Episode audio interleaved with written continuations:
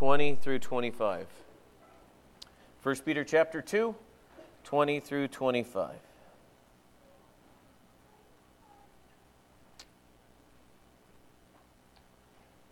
Let's look to the Lord in prayer. The only Father, guide us now as we open your word. Uh, thank you that you have given us your word as a light to shine into the darkness. And so, dear Heavenly Father, as uh, people who are desiring to follow you, just like we sang, help us to know what is the right thing to do at the right moment. Uh, forgive us for the, the so many ways that we have so twisted the truth into something that it's not. As Peter today reminds us of the example that we've been called to follow, help us to, to truly understand that and to uh, correct our lives by your Spirit's help to line up to that. We ask these things in your Son's name we pray. Amen. Have you ever bought something and uh, when you get it home and you unwrap it and all of a sudden you realize that the people who made the picture and did the packaging way outdid themselves because the product that's inside the box does not even meet up with the packaging the way it was, especially if you bought a toy recently of any sort. Um, lately, my son had bought this toy that, it, according to the package, looked phenomenal. And by the time we opened it up, we realized it was not even close to what the marketing expert had given. There's even an expression we talk about. We say, let the buyer beware, right? So when you're going to buy something, you're supposed to beware. When you're buying, you're supposed to do your work, you know, your job to make sure that the tool or whatever you're buying is the right thing. Also, too, there are uh, companies that have been sued for frauds. Um, I still remember when I was a little kid, we ate the cereal called Berry Kix. And all of a sudden, the cereal Berry Kix came under fire because there was not a single berry or anything in it. It had the name Berry Kix. And the only thing it had was food coloring that made the cereal look pink or blue or whatever. I'm still personally confused when you see blue raspberry. Like, I'm just going, what is going on there? But um, we have these things in front of us, and you're looking at this, it feels like you're getting sold something that it's not even close to being the real thing. Um, we even live in a world now where there's a place in Florida that has been deemed the happiest place on earth. I mean, that, I mean, that's a high standard to reach out of every place there is on earth. When you go into a place where you can buy overcharged and way too expensive food shaped in the shape of a mouse, that is where you can find true happiness, right? I don't know about you, but most of the people in my family, rodents is not high on the list of a place where they'd like to go hang out. But at the happiest place on the earth, that's where it is. Now, saying that all to get to this point, you live in America, all right? Oh, just to wake you up. You do live in America, all right? And to let you know this is the fact that there's a version of Christianity that has been deemed American Christianity. And, this, and I would call it this a version of Christianity that does not make is even close to Christianity because what Paul, Peter is going to tell us here is going to be a totally different way of living than what from if you follow the mainstream teachers that call themselves Christians in America, you're going to find out that what they're saying and what Peter says is totally different. But they're both coined under the phrase Christianity. And we'll get to that. And so then we have to figure out which is the real one.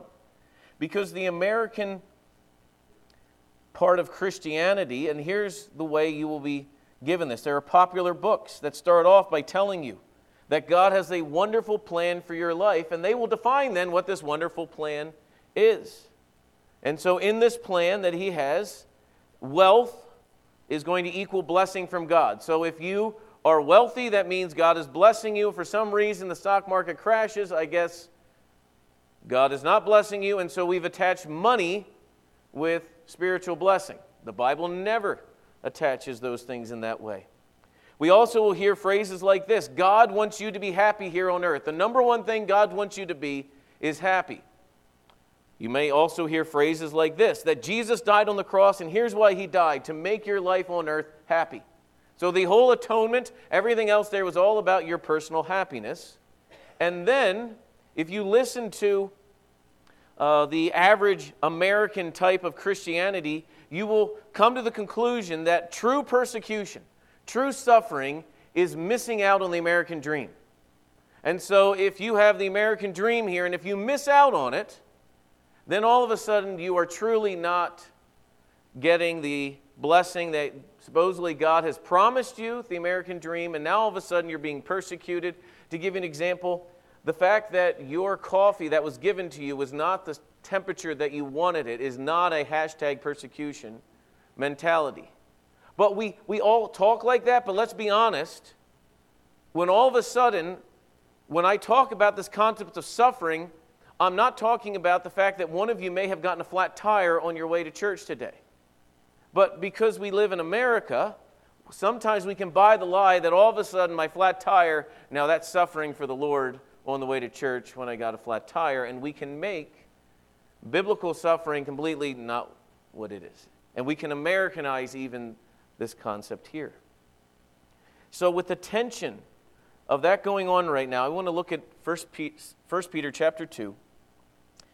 And I want to take some time. I'm going to break down the whole passage, and then we're going to put it back all together and work through the sermon. So let's start off in verse 20, chapter 2, 1 Peter 2:20.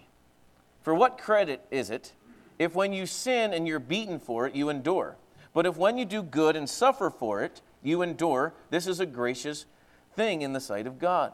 For to this you have been called, because Christ also suffered for you, leaving you an example so that you might follow in his steps. He committed no sin, neither was deceit found in his mouth. But when he was reviled, he did not revile in return. When he suffered, he did not threaten, but continued entrusting himself to him who judges justly. He himself bore our sins in his body on the tree that we might die to sin and live to righteousness. By his wounds we have been healed. For you were straying like sheep and have now returned to the shepherd, the overseer of your souls. All right, so let's break this down here real quick. So, verse 20, when it talks about there's what credit is it if you sin, you're beaten for it and you endure, but when you are doing good and you suffer, that's a gracious thing in the sight of God. And now, verse 21 for to this you have been called. And so, if you're an underliner, I'd encourage you to underline this called. This is what you've been called to do. And what's the call? Is to suffer unjustly. That's what verse 20 tells us. For to this you've been called, to suffer unjustly. And then 21 continues, because, so now gives you the reason for this calling, because Christ also suffered for you, leaving you in an example. So, what we're going to see here is two different things that there's a calling that is on believers, and the reason for that calling is because of two things Christ suffered for you, and he left you an example. So, what we see here in that verse 21 is we're going to see two different things. Christ suffering for you was his substitutionary atonement. And so that if you if you're an underliner, I'd encourage you to underline Christ suffered for you, and then above that, if you can write in your Bible there, put verses 24 and 25 because verses 24 and 25 explain that the substitutionary atonement and then leaving you an example verses 22 and 23 are talking about the example so what we're going to see in this passage here is that christ suffered for you on the cross and he's leaving you an example and then peter is going to use two different verses to explain what does example look like and what does this atoning sacrifice look like but the way we're going to do it so you're in a part one and a part two. All right, so part one uh, is going to be the atoning part, even though those verses come 24 and 25, but Peter brings it up first and then skips. So we're going to today talk about these two things, but one in particular that Christ suffered for you and that Christ left you an example. Now, here's the thing these two sides of the coin here are very, very, very important. Because just like in anything, uh, especially if you drive the country roads around here, there's a ditch on either side of the road that neither, you don't want to fall in either way. And you can fall off the ditch rather quickly. If you fall off into the ditch that all you emphasize is the substitutionary atonement, that Christ paid for your sin, there's nothing that needs to be done. You can fall into spiritual laziness where you just sit back and go, uh, there's, I don't need to do anything. I'm just going to sit in my easy chair and wait for Jesus to return. Or if you fall onto what we see in very liberal Christianity is the example only, which according to the liberal Christianity, the way that you now live for Jesus is you feed the poor and the sick and everything else you're dealing with, never talking about their sin and need of repentance. And so all we're doing is just having a lot of people that have a lot of cloth and clothing and a lot of um, food on their way to a crisis eternity. Instead, we need to focus on both sides of these things that the atoning work is an example, and the example that Jesus gave us is only possible because of the atoning work. And both of those need to be there. And so, what I'd like to do right now is talk about Christ, our example, but looking at verses, more verses 24 and 25. But before we go any further, let's look at verse 21 to that phrase, To this you have been called. So, point number one is the call to suffer. Remember, this call to suffer literally flows from verse 18 all the way down through. And we talked about it last week that literally saying it's a gracious thing to suffer unjustly. Meaning that when you do wrong and there's hard times in your life, well, there's no, as the Peter says, there's nothing great in that. It's but when you are doing things properly, the way God has called you, and you have suffering, that is a gracious thing. But notice what Peter says. Not to this you may it may happen. There's actually a calling into this. There's a charge. As one commentator says, this is not your fate if you're a Christian. This is actually your calling. This is something you are called into. And why is it your calling? Why is this, if you're a follower of Christ, why are you called to suffer? Well, you were called to suffer because literally it was Jesus' calling. Think about this on earth. Jesus came down from heaven, and it was not just his fate. He was called by God to come down and to suffer. And we'll read other passages that show that. That he was literally called into this world to suffer. And he did not suffer because he was down in, in Palestine at that time as if the Jewish world was just so horrible that anybody living in there was just suffering. No, he was called into this as a call by God the Father to go and redeem, and this call was a call to suffer. And if we are to be called followers of God, we are called to live just like he lived. And we'll get to what does it mean to suffer? What does this call to suffer look like? But there's a hymn that I, I'm going to kind of work our way through the sermon. This hymn is called Man of Sorrows. And it starts off, Man of Sorrows, what a name. Isn't it interesting that Jesus would be called a man of sorrows? It goes, Because for the Son of God who came, he was a man of sorrows. He came. What did he come to do? Ruin sinners to reclaim. Hallelujah, what a scene. Notice this, though. Verse 20 tells us that it's a gracious thing in the sight of God to endure suffering unjustly. It's a beautiful thing in God's sight, it's a gracious thing. And to this gracious and beautiful thing you have been called. Now, it is hard for us to wrap our brains around this. Let's be honest. It is hard to sit there and say, well, I have literally been called to suffer for the cause of Christ. Now, Peter is going to tell us in all the other passages. Remember how many times Peter had said, Listen, you're going to do what is right, and people are going to malign you. And when they malign you or make fun of you and mock, it, mock you, understand that this is what they did to Christ, expected to do it to you. And remember, over and over again, the mantra has been and Peter is trying to remind us that it is a rare thing to not have suffering. We should expect suffering. When there's suffering is not happening, you should go, wait a minute, what's going on here? Not vice versa. But we live in the American culture, and the American culture so pumps into us that everything is supposed to be going wonderful. There's not supposed to be any problems, there's not supposed to be any issues in life, and everything is just supposed to be just glorious and grand that when all of a sudden something comes, what immediately do, what do we need to question? Is God really in control? When God never promised that everything was going to go wonderful. And so what happens is we have these dichotomies and these, these issues that come up, and so we start questioning God's goodness when we realize that what He is giving us right now is good. But we like to define goodness, we like to define beautiful, we like to define all of these things because we have so bought the lie that we are to have no pain whatsoever in this earth. Yet God's word clearly tells us, it talks about this world being a vale of tears. It talks about this world being a constant sorrow. This the stupid song, A Man of Constant Sorrow, is stuck in my head right now. But as we're going through this, literally, that's the concept that what we have been called to. But when we start to embrace it, all of a sudden we start to see the world differently. Now, we are not the only ones who struggle with this. Peter struggled with this as well. And so, what we're going to do is we're going to take a little journey through the life of Peter. So, turn your Bibles to Matthew. Point number two is the journey of suffering for Peter. Because when Peter writes this, remember, we have the privilege of seeing Peter's life with God while he was a disciple. And in Matthew chapter 16, we're going to see Peter having the concept of suffering. And in Matthew 16, and uh, we can start, I'm going to basically summarize uh, verses 13 to 20 and then start in verse 21.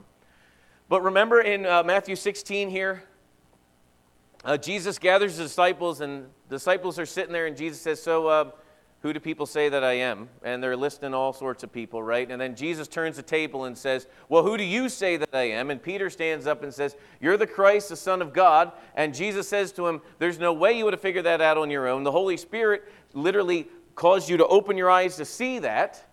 But now Peter's still struggling with this because remember, Peter's living in a day and age, and this is that had been taught all the way through, but not properly taught, that the Messiah was going to come and just make everything great. Going to heal all of their problems, throw over the Roman Empire, and everything else like that. And the Messiah was just going to come. And literally, there was a, I'll summarize it as a weird, twisted health, wealth, and prosperity gospel that the Messiah was going to give. And all of a sudden, Jesus now, in verse 21, from that time, Jesus began to show his disciples that he must go to Jerusalem and suffer many things from the elders and chief priests and scribes and be killed, and on the third day be raised. And now, that does not sound like God has a wonderful plan for your life, rich wealth and prosperity, because Jesus is going to say, just letting you guys know, here's what's going to happen. So Peter is going to go, this is not going to help build my little kingdom here, and he takes Jesus aside. And here's what Peter says. I, this is something that's almost to the point of Matthew going, think about this for a moment. Peter literally just said, You are God of the universe.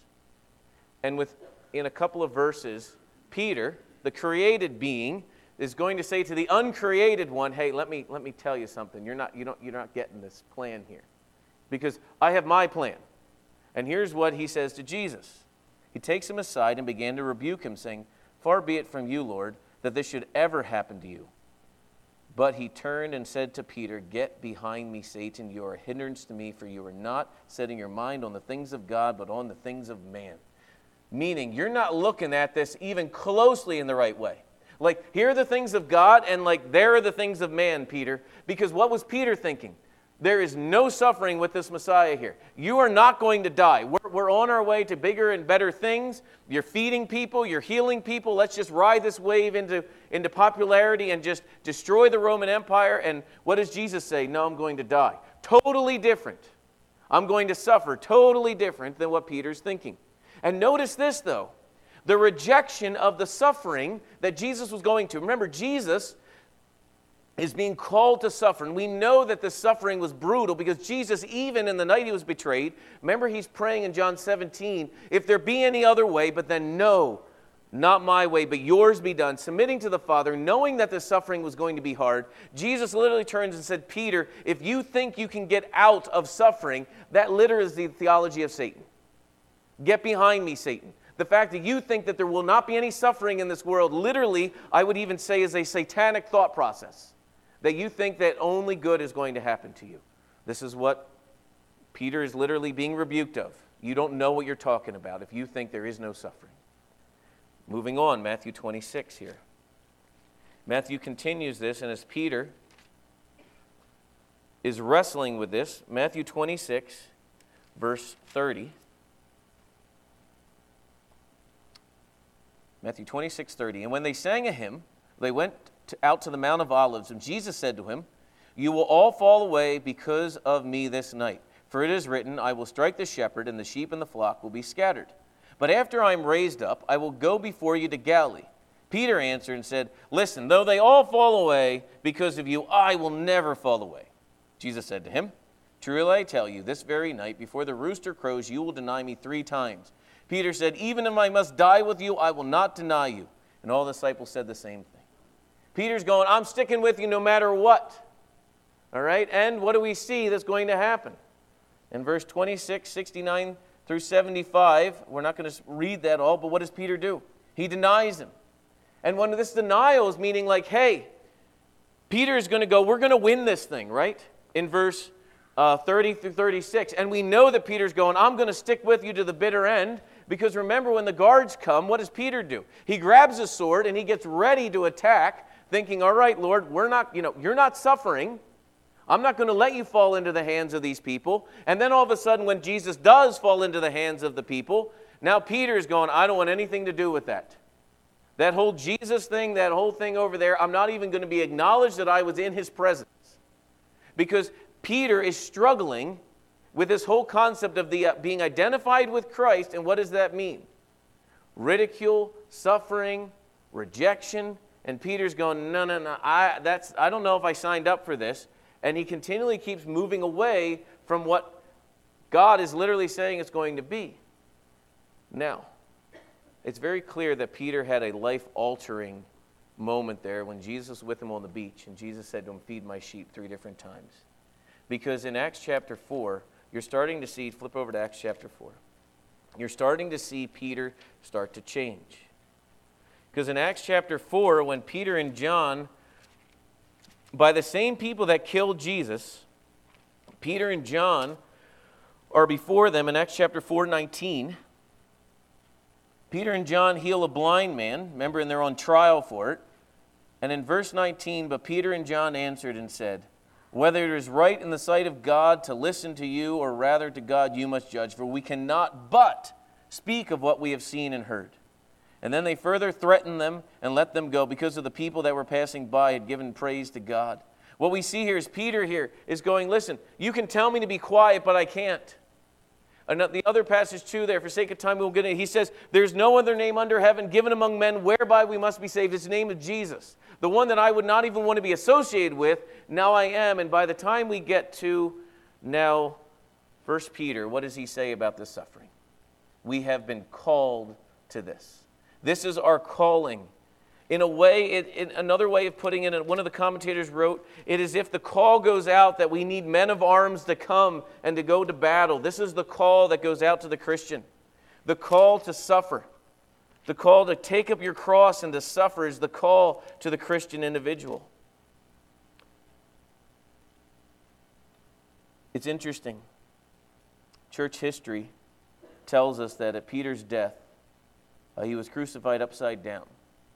Now, we don't know, it's not as how accurate that is, but history tells us he was crucified upside down because he did not want to, he viewed it as a disgrace to be crucified the same way Christ did, according to history. That he said, No, I don't, I don't even get that privilege. You know, kill me the other way. I mean, what takes a man from that way of thinking here all the way to the point of when they, he's suffering, going, I, I, I know I've been called to this, but I, I'm not even close to my Savior because of who He is. Kill me this way. It's an interesting thing because Peter's starting to grasp this call. But remember, he is writing to a group of people that are about ready to be persecuted for the cause of Christ.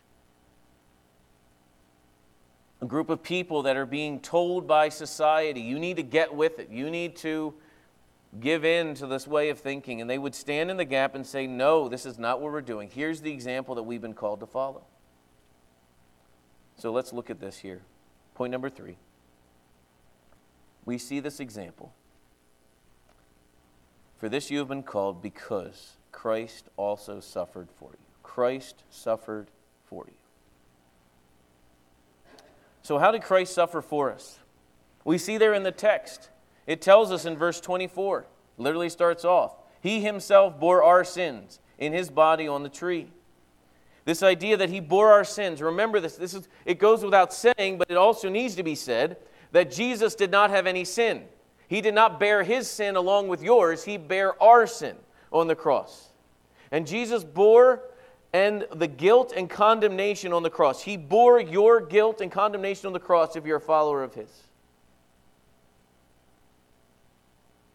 He himself bore our sin on his body on the tree. Jesus' atoning death actually accomplished our salvation. That's what the text tells us. He bore our sin. It actually did save. It was an actual redemption. It was not a theoretical redemption, it was an actual redemption that Christ accomplished what he was sent to do. Literally, I will seek and save that which was lost. Going on, it said that he might die to sin and live to righteousness. Jesus, the purpose of Jesus bearing our sins, he bore our sins that, and you can see that that we might And here's the point be dead to sin. Being dead to sin is only possible because of Christ's accomplishment on the cross. This sin that so easily entangles us is only forgivable because of Christ bearing our sins. And not only are we dead to sin, but he made us alive to righteousness. This alive to righteousness means then we are able then to follow his example. You have been dead to sin, alive to righteousness. And so Peter is going to say, so guess what? Live like it. Live in the life that God has given you. Turn real quick to 1 Peter 3:18. And you'll see this hit home even more. 1 Peter 3:18 says, "For Christ also suffered once for sin, the righteous for the unrighteous." Why?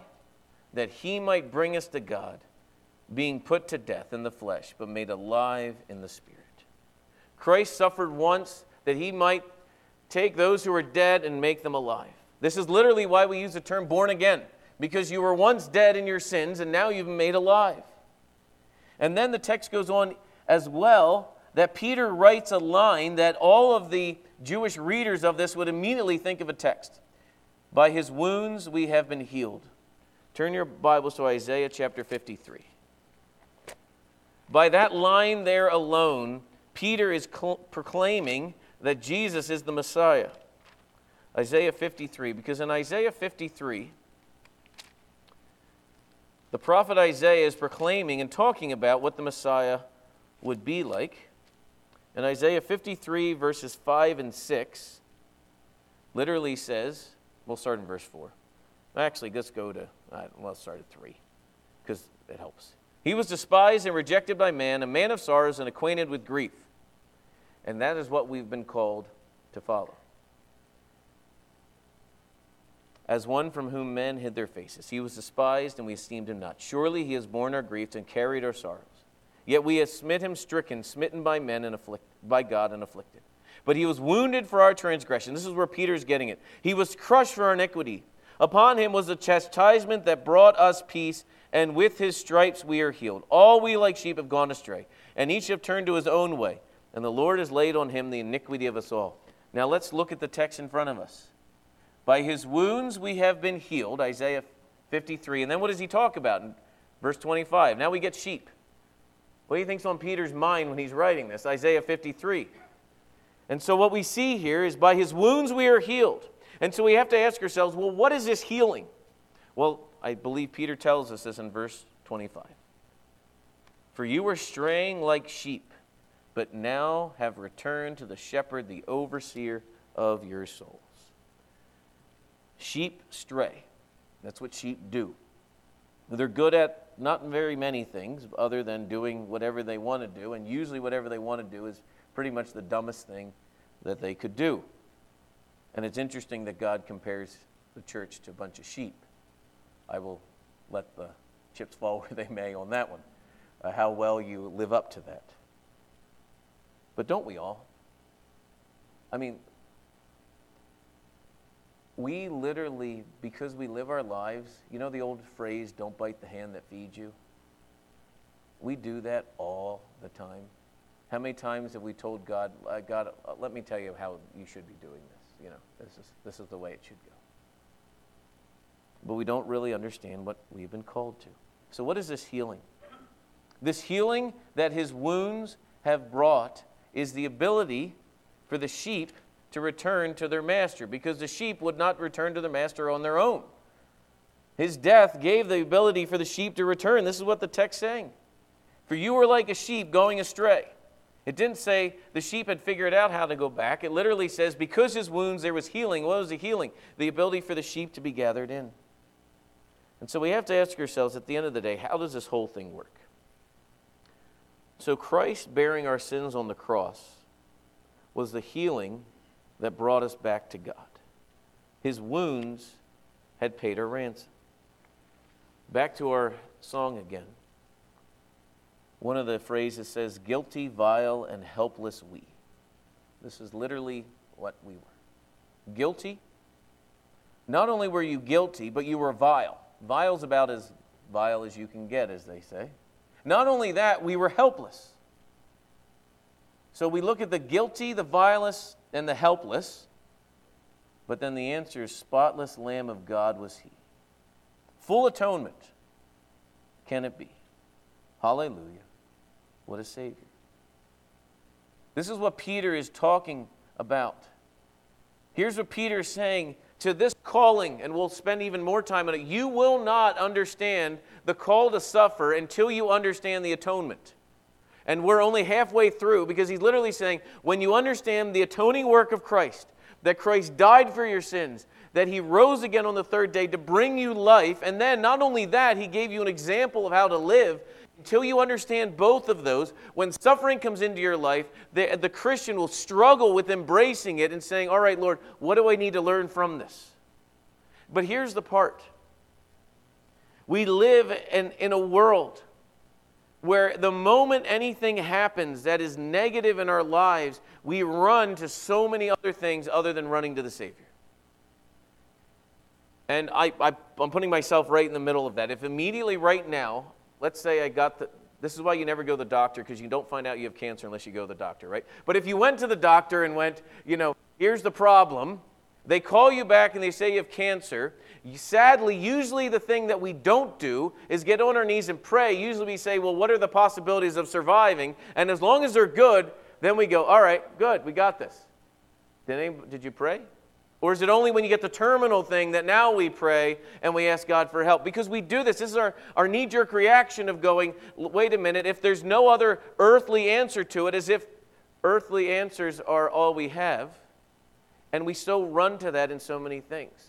So many days we start off our day not realizing that by God's sovereign hand we would not have another breath and we go, God, we've got this, and we start off our day not even acknowledging our Heavenly Father's guidance, not even acknowledging the fact that you literally are driving within feet of somebody else going 60, 70 miles an hour the other way at you, and you're just going to go, Yeah, I got this because my car never blows a tire, or there's never anything freak accident that happens. No, we got this, and we just go through our merry life. And all of a sudden, we're shaken at the core that, wait a minute, we live in a sinful world where there's death and disease all around us. Only then do we run to the Savior, and we wonder why our spiritual muscles are not very strong to withhold this suffering because we've never exercised them on a daily basis. Because, which we'll explore even in more, you've been called to something if you're a follower of Christ. The word Christian literally means little Christ. So if you are a little Christ, that means you will follow and be very similar to the life of Christ. Because we've been called to follow Christ. And this following Christ, one day,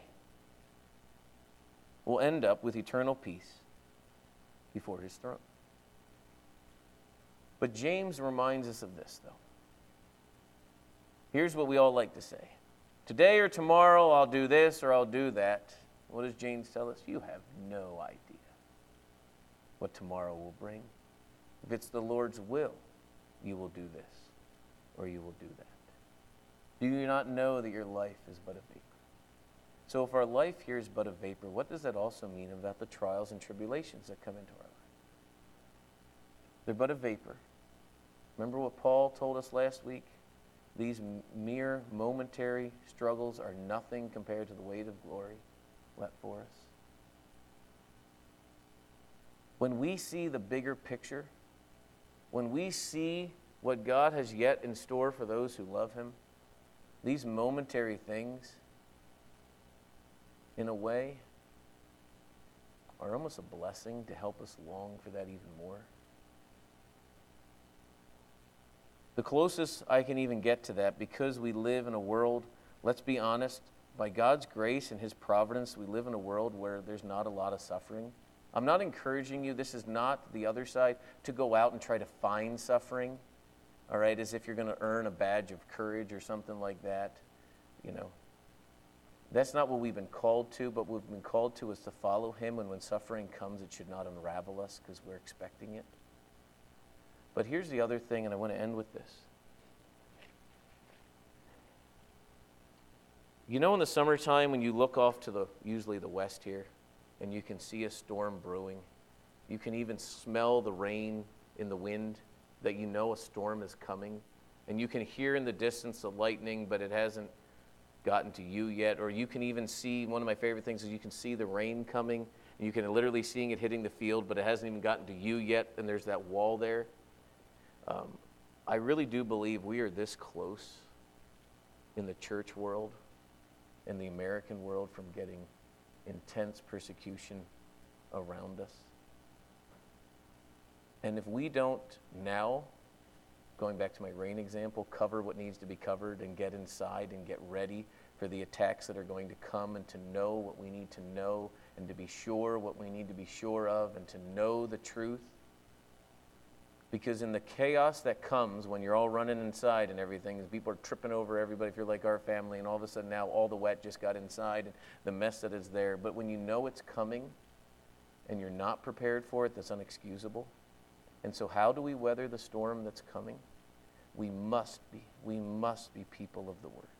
We must know it forwards and back. We must know it because the lies and the deceptions are great. And we must be able to stand with each other and encouraging one another. Because trials will come, hard times will come. And when they do, this is what the body of Christ is to be called to do to gather together, to encourage one another, to exhort one another until the Lord returns. And so we should not go into this with, I would call it blinders on our eyes, thinking that, oh, don't worry, everything is okay. The world and its way of thinking is contrary to the things of God, and it's only a matter of time until they realize that God's word speaks directly against the direction that our world is going. And we have learned anything over these last two or three years that anything that speaks against the narrative needs to be destroyed at all costs. And they just haven't figured out how to do it yet.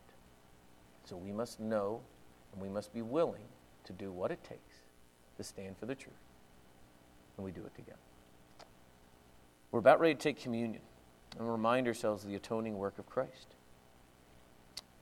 This is not a a time that we take lightly. And so I encourage you, even now, and before uh, Rob comes up to lead us, even now, beginning to prepare your hearts.